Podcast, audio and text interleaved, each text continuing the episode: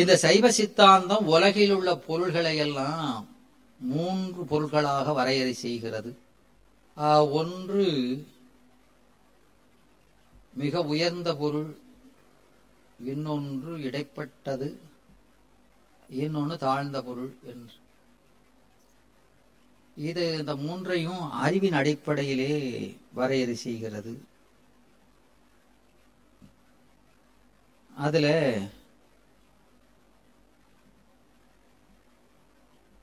தானே அறிகின்ற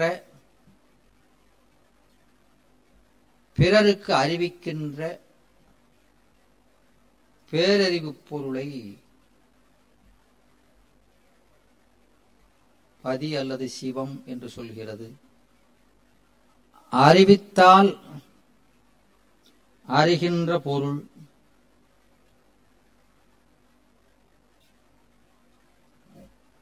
அறிவித்தால் அறிகின்ற பொருள் அதை இடைப்பட்ட பொருள் என்று சொல்கிறது.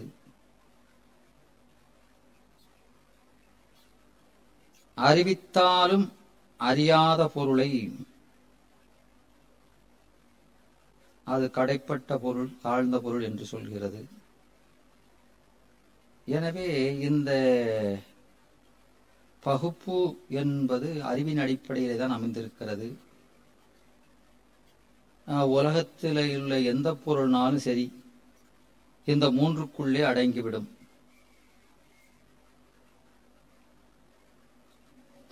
இதை பதி பசு பாசம் என்று சொல்லுவார்கள்.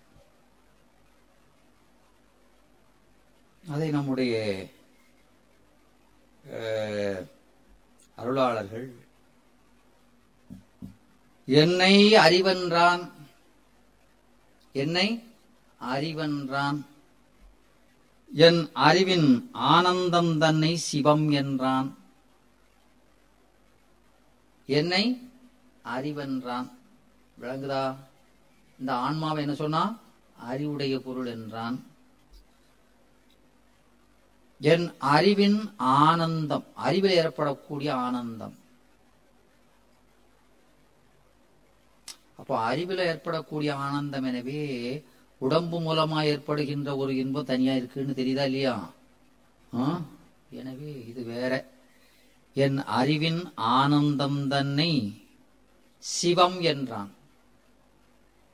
அதை கொடுக்கிற பொருளுக்கு என்ன பேரு? சிவம். சந்ததமும் என்னை உன்னை பாரா மறைத்ததுவே பாசம் என்றான். அந்த பேரின்ப பொருளை நான் பாண ஒண்ணாது தடுக்கின்ற பொருளுக்கு பேர் என்ன பேரு? பாசம். இம்மூன்றும் ஆய்ந்தார். இந்த பதினா என்ன? பசுனா என்ன? பாசம்னா என்ன? என்ற இந்த மூன்றும் ஆய்ந்தார். முத்தரம். அவங்க தான் முக்தி அடைய முடியும் என்கிறார். ஏன்னா முதல்ல நாம யாருன்னு தெரியணுமா இல்லையா? இல்லையா? இன்னைக்கு விஞ்ஞானத்துல எவ்வளவோ கண்டுபிடிச்சிருக்கிறார்கள் இல்லையா? விஞ்ஞானிகள் எவ்வளவோ படைப்புகளை செய்திருக்கிறார்கள். அவற்றின் பயன்களை பலர் அனுபவிக்கிறோம்.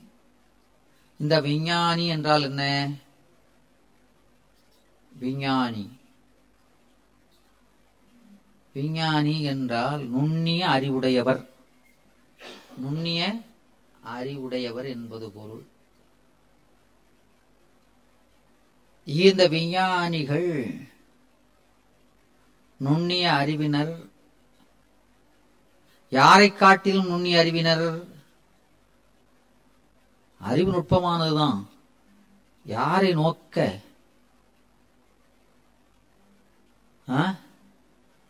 பொதுவான நம்மை நோக்க. நம்ம காட்டிலும் அவர்கள் கொஞ்சம் அறிவு கூடியவர்கள் இல்லையா?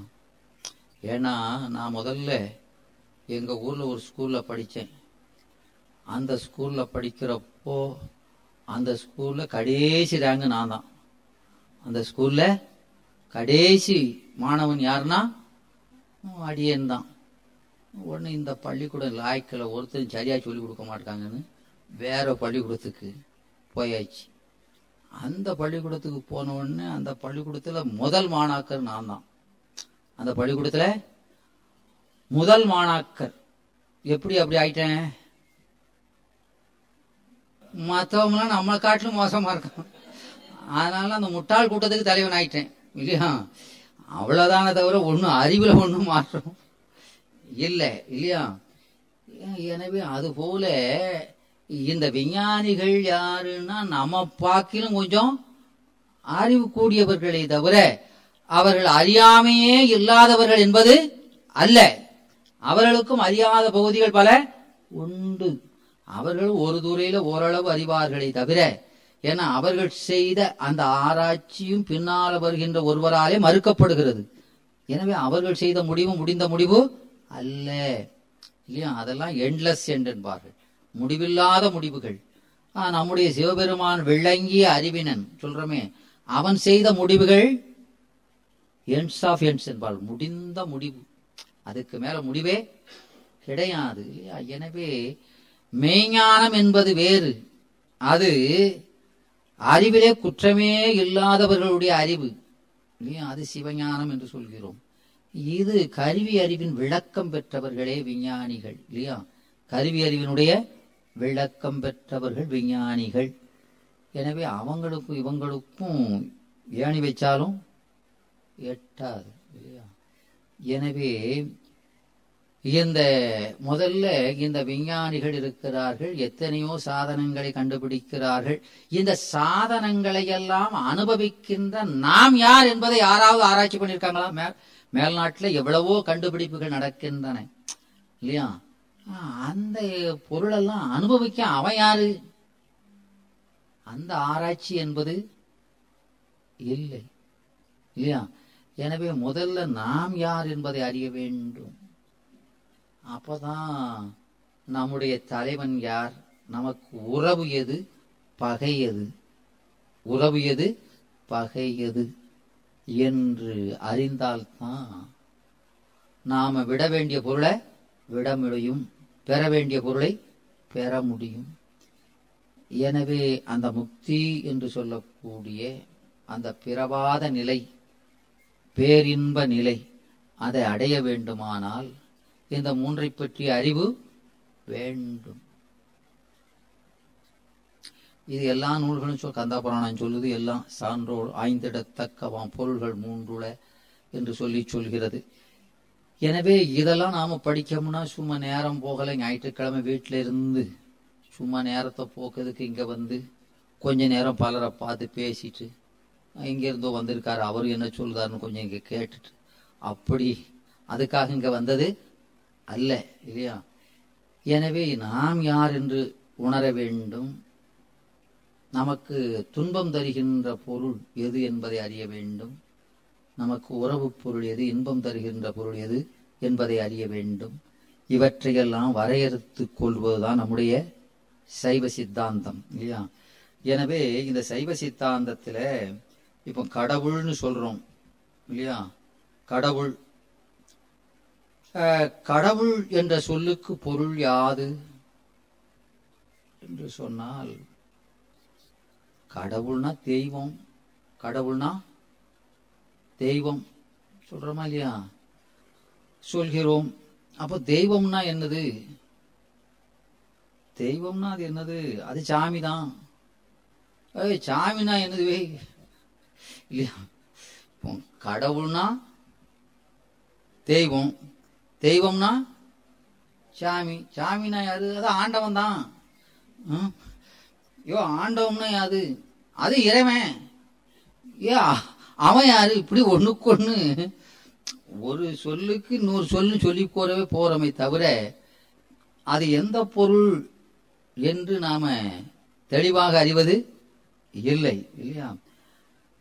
ஆனா இந்த இந்த சொற்கள் இந்த கடவுள் தெய்வம் சாமி ஆண்டவன் என்ற சொற்கள் வந்து படித்தவங்க படிக்காதவங்க என்று பாகுபாடு இல்லாமல் எல்லோருமே இந்த சொற்களை கையாள்கிறார்கள் இல்லையா?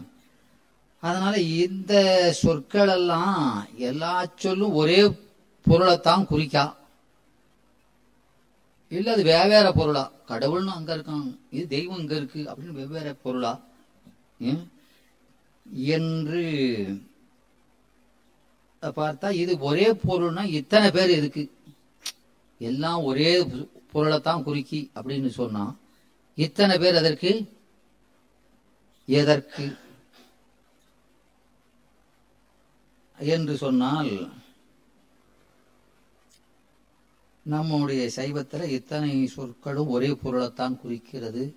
ஆனால் அந்த பொருளினுடைய வெவ்வேறு தன்மைகளை குறிக்கிறது. அந்த பொருளினுடைய வெவ்வேறு குணங்களை குறிக்கின்ற சொற்களாக இவை அமைந்திருக்கின்றன. அதுபோக நமக்கு இறைவனை முதல்வன் அறிவன் இயவுள் முன்னோன் பூரணன் ஒப்பிலி பரம்பொருள் இப்படி பல சொற்கள் இலக்கியங்கள்ல கையாளப்படுகிறது. வழக்கு சொல்கள் இல்லட்டாலும் இலக்கியங்கள்ல கையாளப்படுகிறது இல்லையா? அப்போ இந்த பொருள் இந்த சொற்களுக்கெல்லாம் ஒரே பொருள்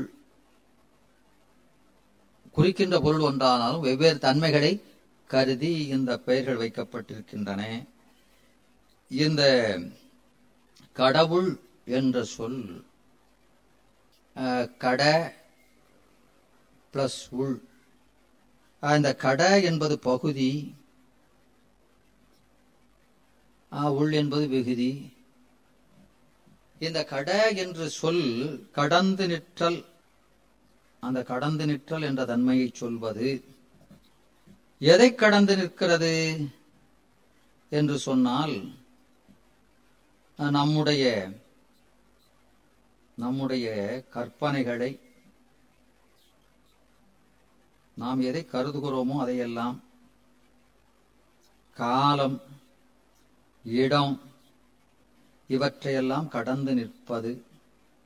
எனவே இந்த கடை என்பது அது தொழில் முதல் நிலை.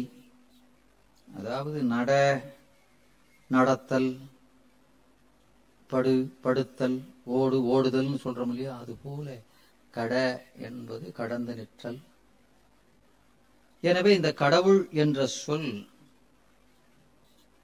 நம்முடைய எண்ணங்களை காலம் இடமெல்லாம் கடந்து நிற்பது. அது அவனுடைய பெருநிலையை குறிப்பது. அவனுடைய பெருநிலையை குறிப்பது. அவன் எல்லா பொருளையும் தன்னகத்தை அடக்கி மூணு பொருள் சொன்னோம் இல்லையா? என்ன பொருள்லாம் சொன்னோம்? பதி பசு பாசம் இல்லையா? எனவே இந்த முதல் பொருள் ஏனைய ரெண்டு பொருளையும் தன்னுடைய பரிபூர்ணத்துக்குள்ளே அடக்கி நிற்பது. ரெண்டு பொருள் இதுக்குள்ள அடங்கி நிற்கிறது. இந்த கடவுள் என்பதை கடவு பிளஸ் உள் என்று பிரித்து கடவுதல் என்றால் செலுத்துதல். செலுத்துதல். நம்மை செலுத்துபவன். எங்கே செலுத்துபவன்? எங்கே செலுத்துபவன்? நம்மை மேல்நிலைக்கு செலுத்துபவன். நம்மை இப்ப இருக்கிற நிலையிலிருந்து மேல்நிலைக்கு செலுத்துபவன். அந்தந்த உயிர்கள் செய்த வினைப்பயனாகிய இன்ப துன்பங்களை அனுபவிப்பதற்கு ஏற்ற உடம்புகளிலும் உலகங்களிலும் செலுத்துபவன். மேல்நிலைக்கு செலுத்துபவன். நாம் அனுபவிக்க வேண்டிய வினைப்பயன்களுக்கு தக்- தகுந்த உடம்புகள்.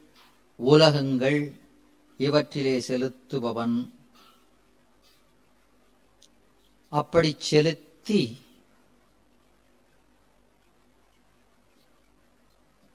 படிப்படியாக